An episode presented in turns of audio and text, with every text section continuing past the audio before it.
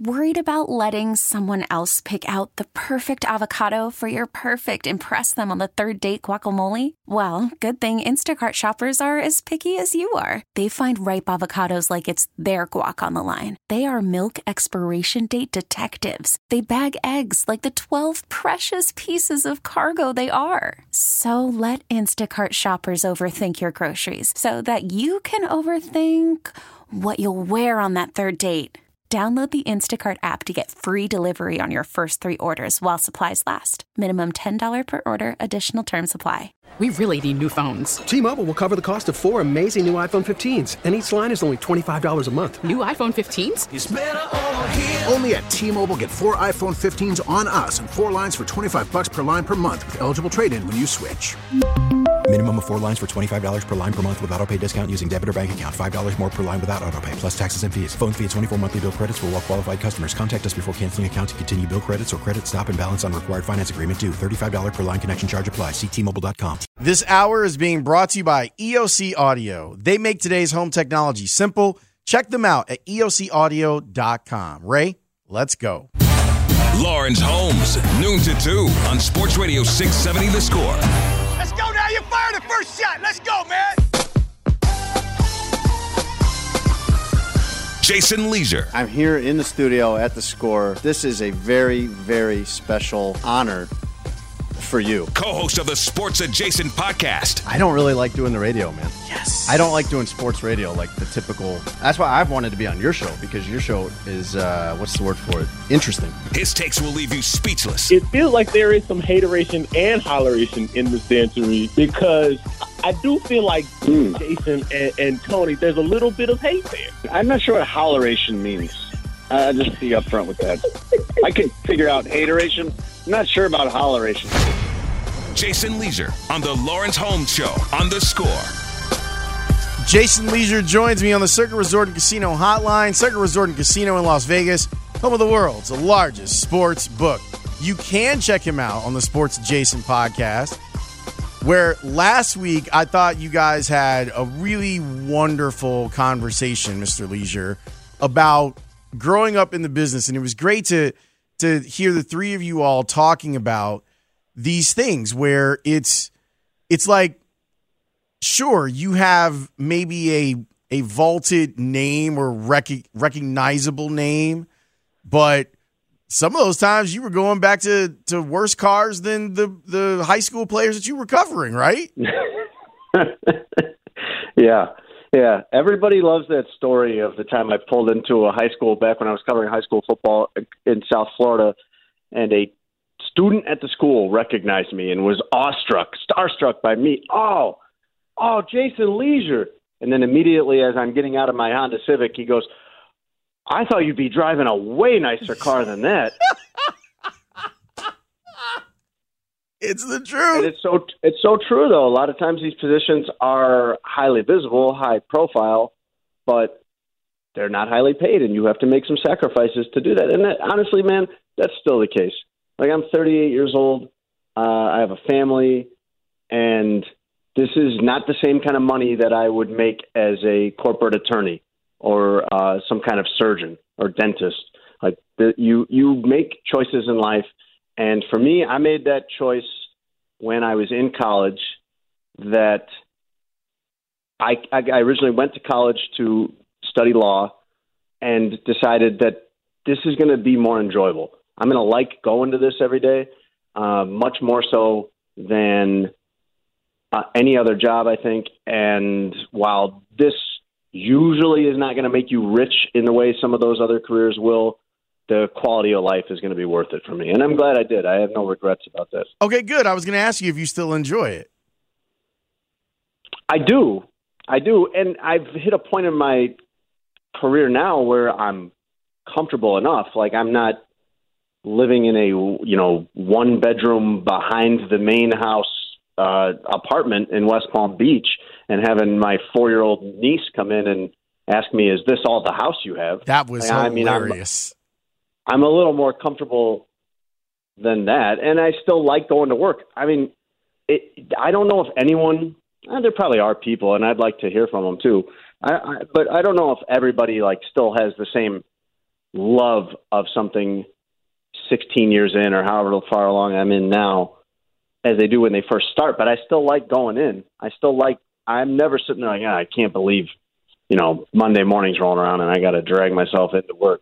Like I still like doing it, and I think you do too. I think you have the same thing where like there are hard things about our jobs that really nobody ever wants to hear. Right. Because everybody thinks you have just the greatest job in the world, and they don't realize like it's still you know, a job. Uh, like there's like still it- a lot of BS with your jobs, and there's still a lot of thing uh, hassles and frustrations and things you got to deal with. But in general, I am happy going to work, and that has been totally worth it. Yeah, I, I loved hearing you guys talk about it, and, and you're right. Like it's it's a great job, but it's still a job, and and those are things that you have to to keep in mind. And it, everything comes with it's it's all relative. Like everything has its own landmines and everything else that you're you're trying to navigate on a on a day to day basis. So it, it, it's it was a really illuminating conversation. And then you guys, of course, drifted into the ridiculous and the silly, which is the beauty of the sports adjacent podcast. You guys going 40 minutes and, and really talking seriously, and Tony talking about you know the sacrifices that he made and and how he was lucky and how he feels like he has to do it for all the people that couldn't hang on and, and make those sacrifices anymore. And then of course the Drake story comes up and you guys start talking about Russ being petty and putting women on flights. So th- that's the great thing about the sports adjacent podcast. You can find all sorts of stuff in it that you can relate to. When you col- covered college football, how hmm. how bad did the the chatter between coaches of this coach is cheating and this team is cheating? How bad did that get? Did you hear any of that when you were covering Florida? Oh, absolutely, man. And it was one of the more entertaining parts of that job. Like I there was nothing better than and I I think it's coming up like in a couple of weeks, if I'm not mistaken. It's been a long time since I covered the SEC. But there's nothing better than the SEC spring meeting in Destin, Florida. At least that's where it was at the time. It would be at the end of May every year, and you go there, and all the college football coaches would converge, and oh, everyone's so chummy until they're not. And then it starts getting into debating different rules and scheduling, and our schedule's not fair because we have to play LSU, but you get to play Kentucky, and like all the little infighting starts. So I'm not surprised ever to see that in college football, like what we're seeing right now between Jimbo Fisher and Nick Saban. But I am especially not surprised to see it in the SEC. At- uh, The SEC is like the epicenter of that of that kind of sniping, and it's probably Lawrence because it's so high stakes there. It- It's not as high stakes anywhere else. It's not as competitive anywhere else as it is in the SEC. And just one more thing, if I can be self indulgent, that was the coolest thing coolest thing about the job to me. I was like 26 and had grown up here, so was not really. It, this is not a big college football area. I did not grow up watching college football very much or being really into college football.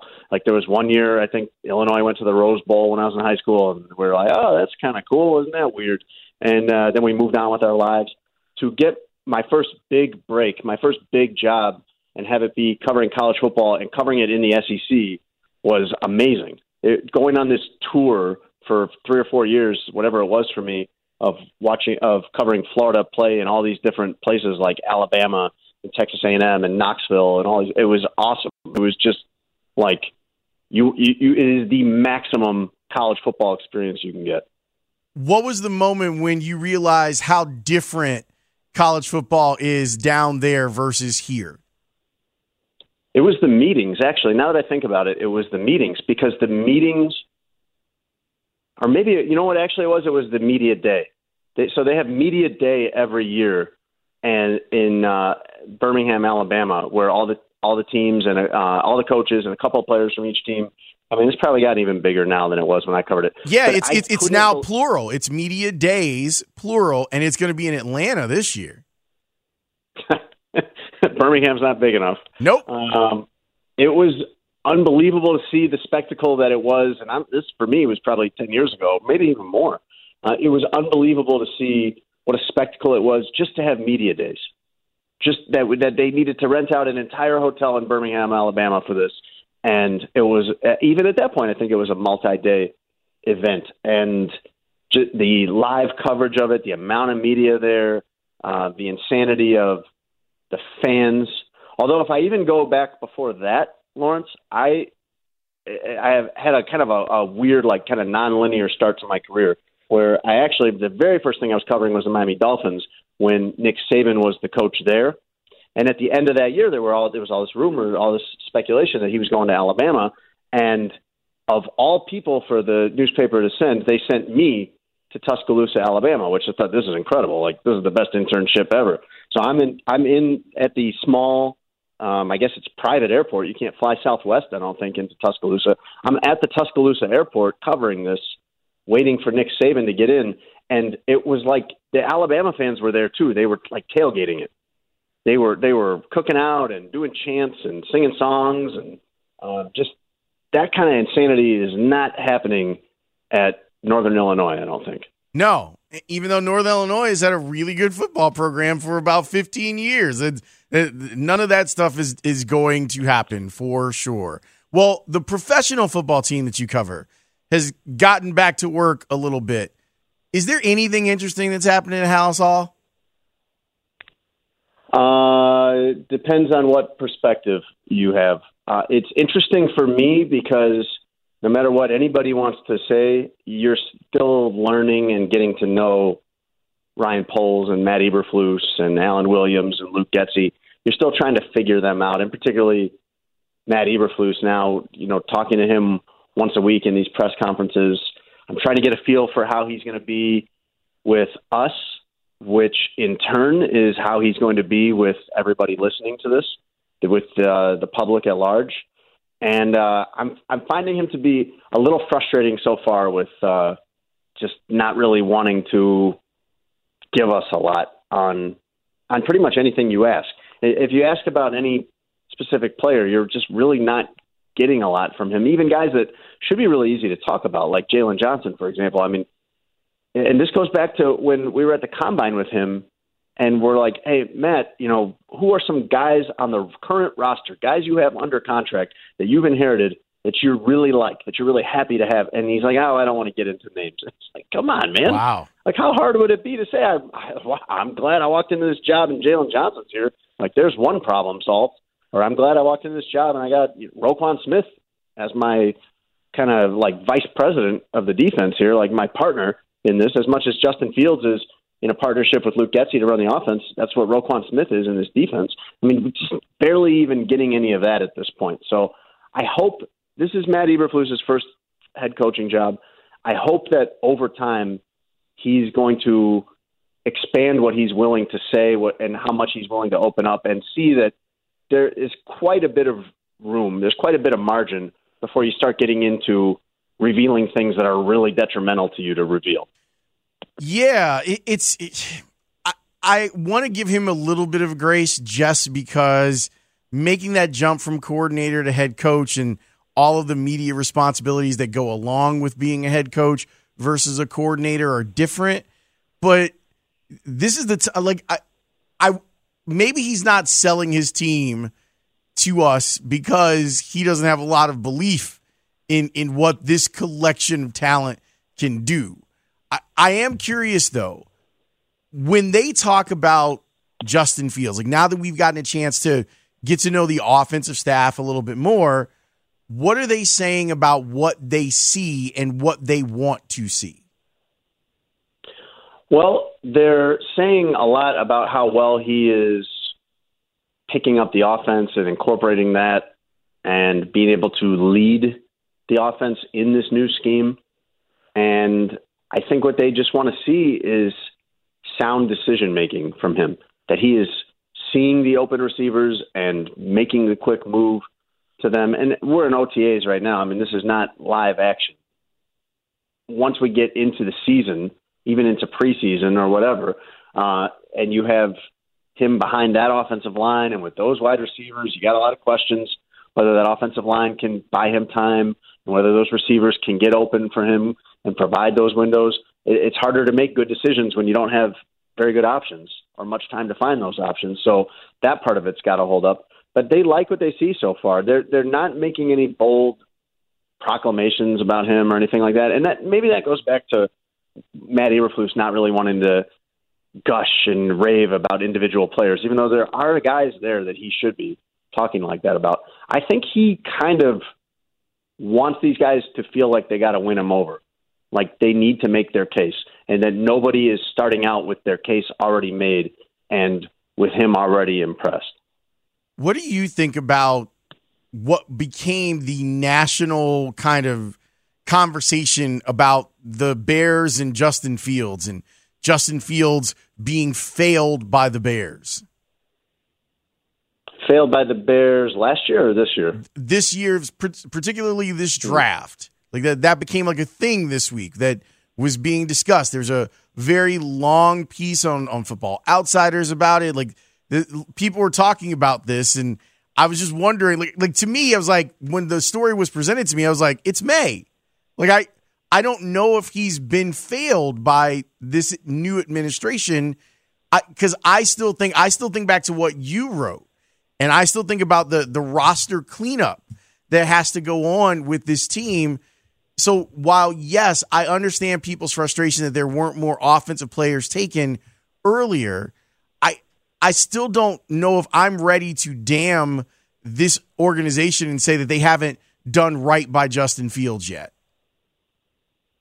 Yeah, I don't have a problem with Ryan Poles' draft picks either way because those were needs that really needed to be addressed, corner and probably safety in the long term. So especially corner. Like, I mean, you can't argue with him picking a cornerback and saying, "Wow, we really need to plug the leak on this one." Um, as far as the collective offseason, that's the part of Ryan Poles' plan that I'm not really sold on. Um, and he maybe he's right, and and you know you and me and Football Outsiders and Twitter maybe we're all maybe we're all wrong, but I I understand his lens of saying hey, 2023 is when this really starts. Everything's got to be about 2023. So we do the demolition now that needs to be done financially. We put our we we put the Bears in the best possible position for 2023 to really start building. I would say the flaw in that plan is you've got to give Justin Fields resources right now. Right now. It could be very detrimental to his career, in my opinion, if he goes this whole year running for his life in the backfield and not having open receivers. I don't think someone at his stage is just impervious to that career wise in the big picture the way a veteran quarterback would be. If Aaron Rodgers has to go through a year where he's got no offensive line and no wide receivers that he can count on Uh, to get open or not enough wide receivers that he can count on to get open, he, he's going to be okay. He's going to have a hard year, but it's not going to like ruin him. A young quarterback, especially Justin Fields, has not been able to prove anything yet because of all the dysfunction from last year, that could really be a setback for him. And I think that if you wanted to sell off the entire defense, fine, with an eye on 2023. But not adding significant help, in my opinion, on the line or at wide receiver, that's problematic. Now, Ryan Poles would say, I, I'm smarter than you. I brought in Lucas Patrick. I'm going to bring somebody in at right guard. I know about Byron Pringle because I came from the Chiefs. I know about Equanimeous St. Brown because uh, our offensive coordinator coached him in Green Bay. Maybe he'll be right, but that takes a leap of faith right now for me. And the evaluation process on Fields, I think, is is that's where I do think people are completely right.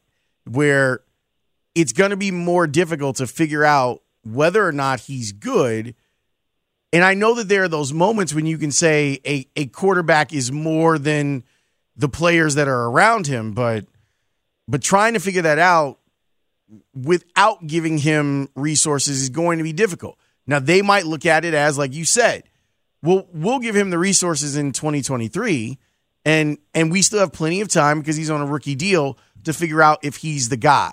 And I can't figure out where our own rush to know whether he's the guy plays a role in how we look at how their offseason has gone. Yeah, it does. I mean, we want to open this Christmas present, and I don't think you did. I don't think you got to last year. I, I think Justin Fields is good, but the key word in that sentence is think. I think he's good. I don't know that he's good. I don't. know how Anybody could know that he's good off last year, and most of that is not his fault he was put in a terrible position. He had so many things working against him in that case. But I think that the Bears need to treat him like a franchise quarterback in order to find out if he is a franchise quarterback. And to me, it doesn't really matter if the Bears go five and twelve this year.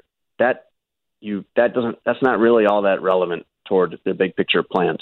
It does matter if Justin Fields misses time with an injury because he's getting hit, or if Justin Fields can't really get the opportunity to establish a rhythm and really show his talent and show you what he can do because of personnel deficiencies around him. That would be a problem.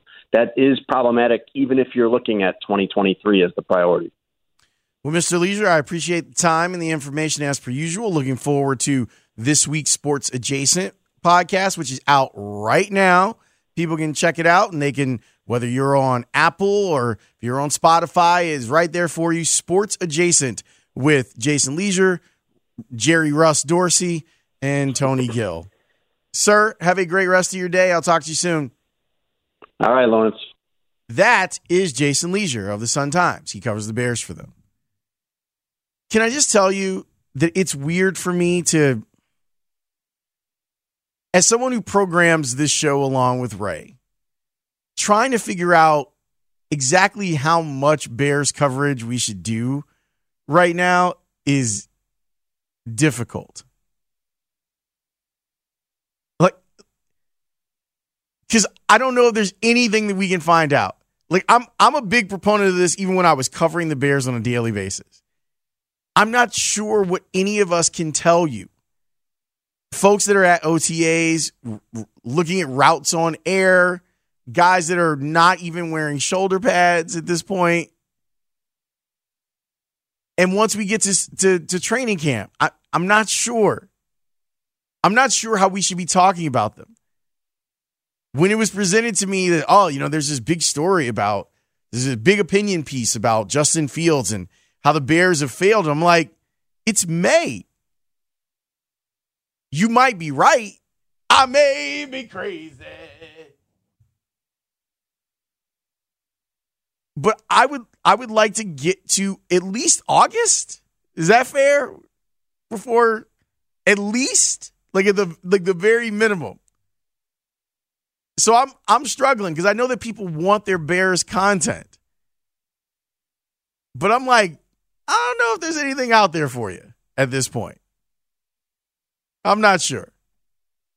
I do know that there is Bulls scuttlebutt, and I'm going to talk about that with Sean Highkin.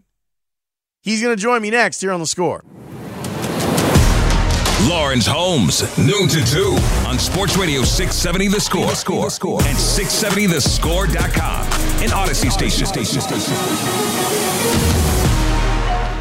is your sense that it was the, the bone bruise that has been doing that as opposed to the meniscus contributing to that? Um, I'm not a doctor. I'm not really sure. Uh, maybe it's a little bit of both, but I, am not sure. Like I said, just I gotta figure out whatever I gotta do, you know, to, to get my knee right. To be clear, the bone bruise is in the knee as well, correct? Yeah, the bone bruise is also there. And when you think you're going to visit a specialist, do you know if you might need to have another procedure?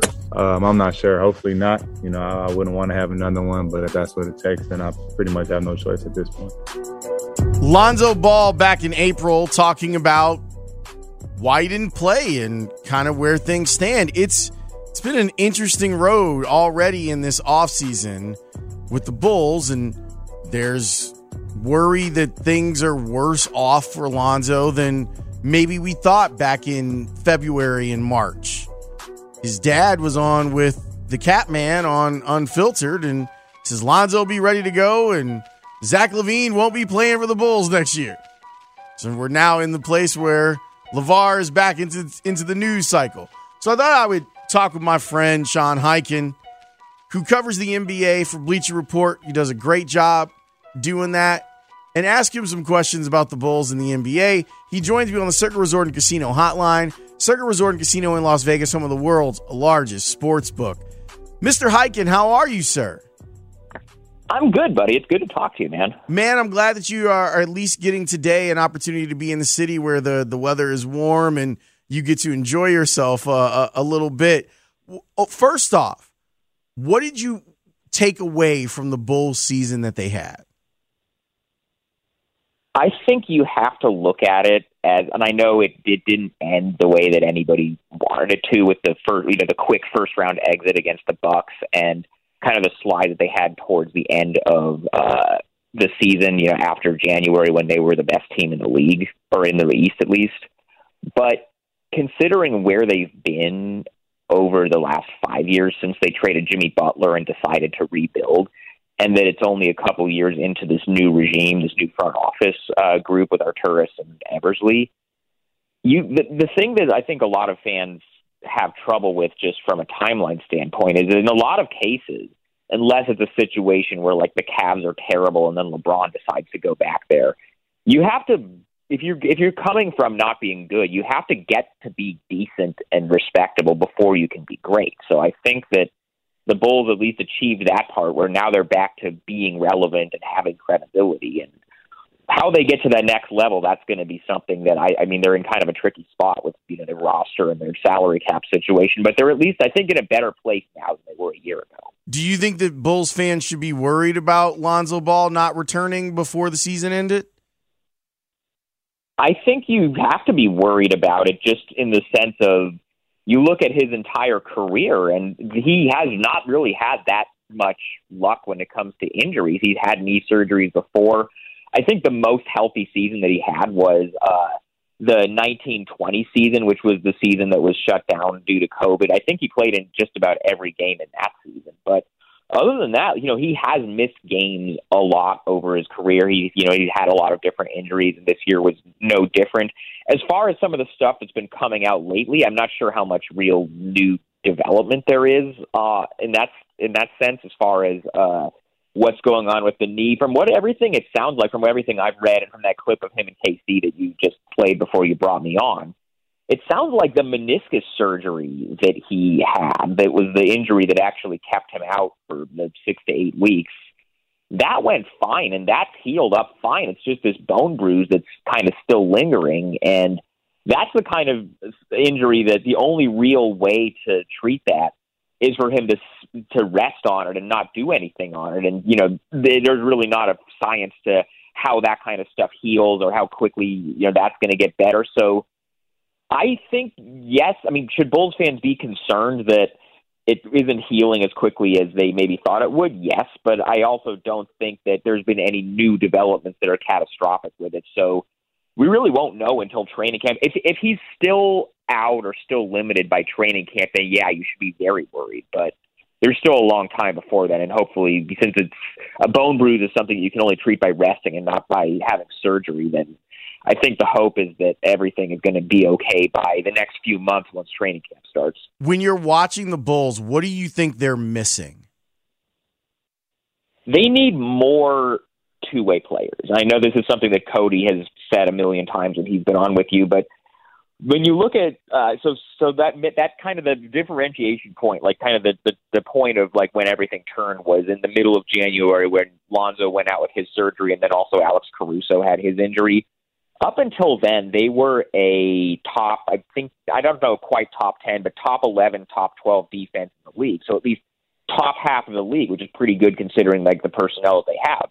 And then after those two guys went out, for the rest of the season, they were bottom five, and the teams that were behind them in defense were teams like Portland and Houston that were actively trying to lose games. So you can't have a situation, and I know that Lonzo and Caruso are both very important to their defense, but you can't have a situation where two guys go down and then your defense goes from top half of the league to literally the worst in the league out of teams that are actually trying to be good. So they need to get more players, whether that be in free agency or in trades or hoping that Patrick Williams makes a leap into the type of defensive player that they think he can be that they need to get more guys that can play on both sides of the ball. They have the offense, and when those two, when Lonzo and Caruso are healthy, they their defense is pretty respectable. But your, your defense being good or bad can't be tied up in two guys.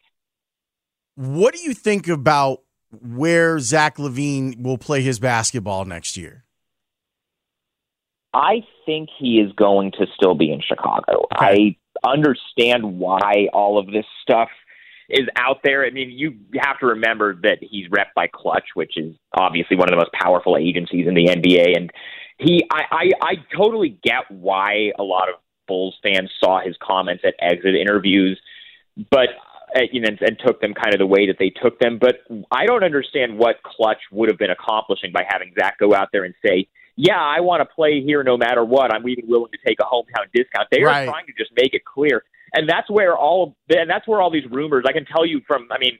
I don't want to get too much into this because it's you know been out there for a week and I don't think there's much to it. But I can tell you from Portland's standpoint, as somebody who's close to that, I don't even think Port, that, that Zach is somebody that they're looking at. He doesn't really fit like what they need and what they're looking for. But you're going to see between now and the start of free agency in July, all kinds of different teams floated out there as oh well they could have interest in Zach LaVine or he could be looking there.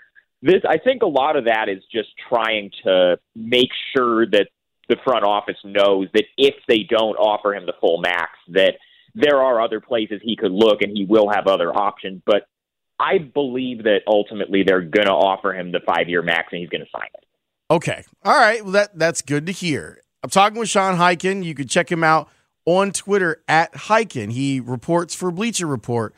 The NBA playoffs have been really weird, Sean. Like it's been strange where there have been these wonderful moments. Like you have Steph and Draymond uh, dancing to whoop that trick in Memphis, you know, after they're getting blown out. But it's felt like a, a bunch of series where there's been no real close games. I know there've been a couple, but it's felt like every game's a blowout lately. How would you describe this year's playoffs?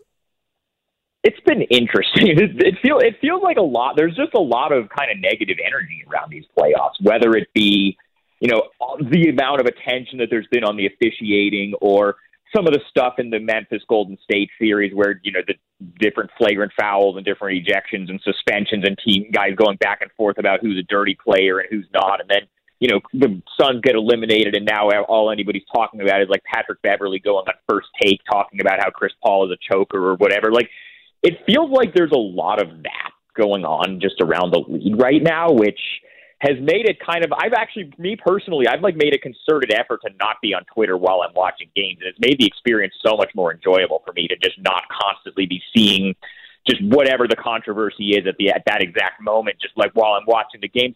I think that once these teams get healthier, these series are going to get a little bit more competitive. Literally just seconds ago while I'm while we're on the air, they just announced that Al Horford has been cleared to play for the Celtics after being in health and safety protocols and Marcus Smart I think is also playing tonight. So hopefully that game game 2 of that series tonight will be closer. I think Dallas is you know they got blown out last night by uh, Golden State. I think they're going to be better in the next game because they've usually been able to adjust so far in the playoffs. But I agree with you; it's been kind of a weird experience watching the playoffs this year. I'm I'm with you on I I, I got to try that now. Like trying to watch the playoffs without being on Twitter. I have to do the radio show while being on Twitter, and this just crossed. My guy, shout out to my guy Slavko. He retweeted a a Sean Deveney report that the Bulls have interest in trading for 76ers forward Matisse Thybulle. Does that make any sense to you? Okay. I mean, they need more players who are good defenders. I I understand why that's something they would look at. I haven't sat down. You're just throwing that at me right now while I'm on the air. I My bad. I can't like. No, no, no. I got no. I, this is this is that that's interesting to me though. I haven't. I have. I haven't. I obviously since I just heard about that right now. I haven't sat down and done the math on like what the trade would look like or what they could offer or what makes sense to offer. But yeah, the, those types of guys make sense as who they want to target. I would be interested to know though whether he heard that from somebody with the Bulls or from somebody with another team. Because one thing that we can kind of gather about this front office since they took over a couple of years ago is that stuff doesn't really get out with them. Like when they traded for Vucevic at the deadline uh, last season, there wasn't even a rumor that the Bulls were interested in Vucevic or that they were talking to Orlando until the trade was done. So like they're one of the like there are some front offices where like you know months in advance this is who they're targeting, this is who they like, these are the talks that they're having. The Bulls kind of operate in silence. So anytime something gets out there about something that they're doing, at least with this front office, maybe with the previous front office, it was a little bit more, you know, you would be a little bit easier to like get information about what they were doing because there were a little bit more leaks going on. But if this is out there this far in advance of free agency or the draft, I tend to think it's probably something that's not going to happen because they don't really let stuff get out that they're actually going to do. Sean, as always, I appreciate you jumping on the show. I, I love that even though you, aren't physically in Chicago, you're doing a great job of keeping tabs of what's going on with the Bulls. I mean, no, I know now you're physically in Chicago, but I mean, you're not stationed here anymore. But I, I'm actually I, technically not in Chicago at the moment. I'm actually out in the suburbs where Cody's getting married tomorrow. That's right, because because everyone's got to celebrate. Uh, like, just make sure. Look, I'm I'm his his stand in for our softball team. So so look, I, got my experience of, of playing shortstop, and it went well. Let's get Cody healthy so that they can put me back in right field where I belong. So don't let good to me, man. Don't let him do all crazy stuff on the dance floor and stuff. Like just be like, hey, hey, Cody, you have responsibilities to the Odyssey softball team. I get that you're excited that you're married, but the alternative is having a 47 year old man play shortstop. It's not a good idea. So just keep that in the back well, of you his had head. like some major. Well, you had like some. You went to like some major league tryout camps at one point in your life, right? So yes, but that was 25 years ago, Sean. Like legit okay, 25 years. Experience then. I'm just saying that we got away with it on Monday. I'm not sure how much longer we can get away with it. Here's hoping that Cody gets better. I hope you have a wonderful time at the wedding, man. It, it looks like it's going to be a blast. Enjoy yourself, man. I'll talk to you soon. Yeah, you too, man. Always good to talk to you. That's Sean Highkin. He's great. Yeah, Ray, we can't have anything happen to Cody again. It's problematic. Put me out where I belong in right field. Take a break. Back after this on the score. Laurence Holmes, noon to 2 on Sports Radio 670 The Score and 670thescore.com, an Odyssey station. When I was a kid, college football really wasn't that big a deal for me. When I got to be, I would say like maybe 14 or 15, that was when Florida State was in its heyday, and I kind of drifted towards being a Florida State fan. And then I thought I was going to go to University of Michigan, so I was kind of a University of Michigan fan. And then I end up going to DePaul, that hasn't played football since 1939, and I didn't really have that. So when I went to grad school, when I started my classes back in 2017, ended up choosing Alabama for different reasons than the football team, and then spending time in Tuscaloosa and going there and going to games. I've become a, a really big, like, crazy meatbally fan. I don't want you to think, though, that because of that, that I will drink any amount of Kool Aid that flows out of Tuscaloosa. The situations that we find these coaches in right now is one where they are losing power and they're struggling to figure out how to hold on to it. And in some cases, we are seeing them lash out at each other. And my fear is that that this will end up in a a far too harsh of a correction on where we are right now with name, image, and likeness. I just think that forever, college football coaches have asked players to adapt in game from week to week to their environment, to the league, to the way the game itself changes. They have not done a good job of asking themselves to adapt to the world and how it changes. They usually take their ball and they go home. It's a new world. And if you're as great as you say you are, you need to adjust to it. The Rabbits got the gun now. You've had it for a hundred years. talk with Parkins and Spiegel next here on the score. Spring is a time of renewal, so why not refresh your home with a little help from Blinds.com? We make getting custom window treatments a minor project with major impact. Choose from premium blinds, shades, and shutters. We even have options for your patio, too.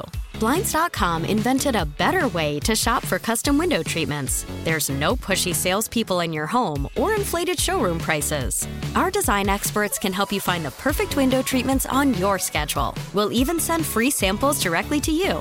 Plus, we can handle the measuring and installation for you. Unlimited window treatments installed for just one low cost. And with Blinds.com, you'll always get transparent pricing, no hidden fees. Our free shipping and 100% satisfaction guarantee can put the spring back into your step and into your home, too. Shop Blinds.com right now and save up to 45%. Up to 45% off for a limited time at Blinds.com. Blinds.com. Rules and restrictions may apply. We really need new phones. T-Mobile will cover the cost of four amazing new iPhone 15s, and each line is only $25 a month. New iPhone 15s? Only at T-Mobile get four iPhone 15s on us and four lines for 25 bucks per line per month with eligible trade-in when you switch. Minimum of four lines for $25 per line per month with auto pay discount using debit or bank account. $5 more per line without auto pay, plus taxes and fees. Phone fee at 24 monthly bill credits for all well qualified customers. Contact us before canceling account to continue bill credits or credit stop and balance on required finance agreement due. $35 per line connection charge apply. Ctmobile.com.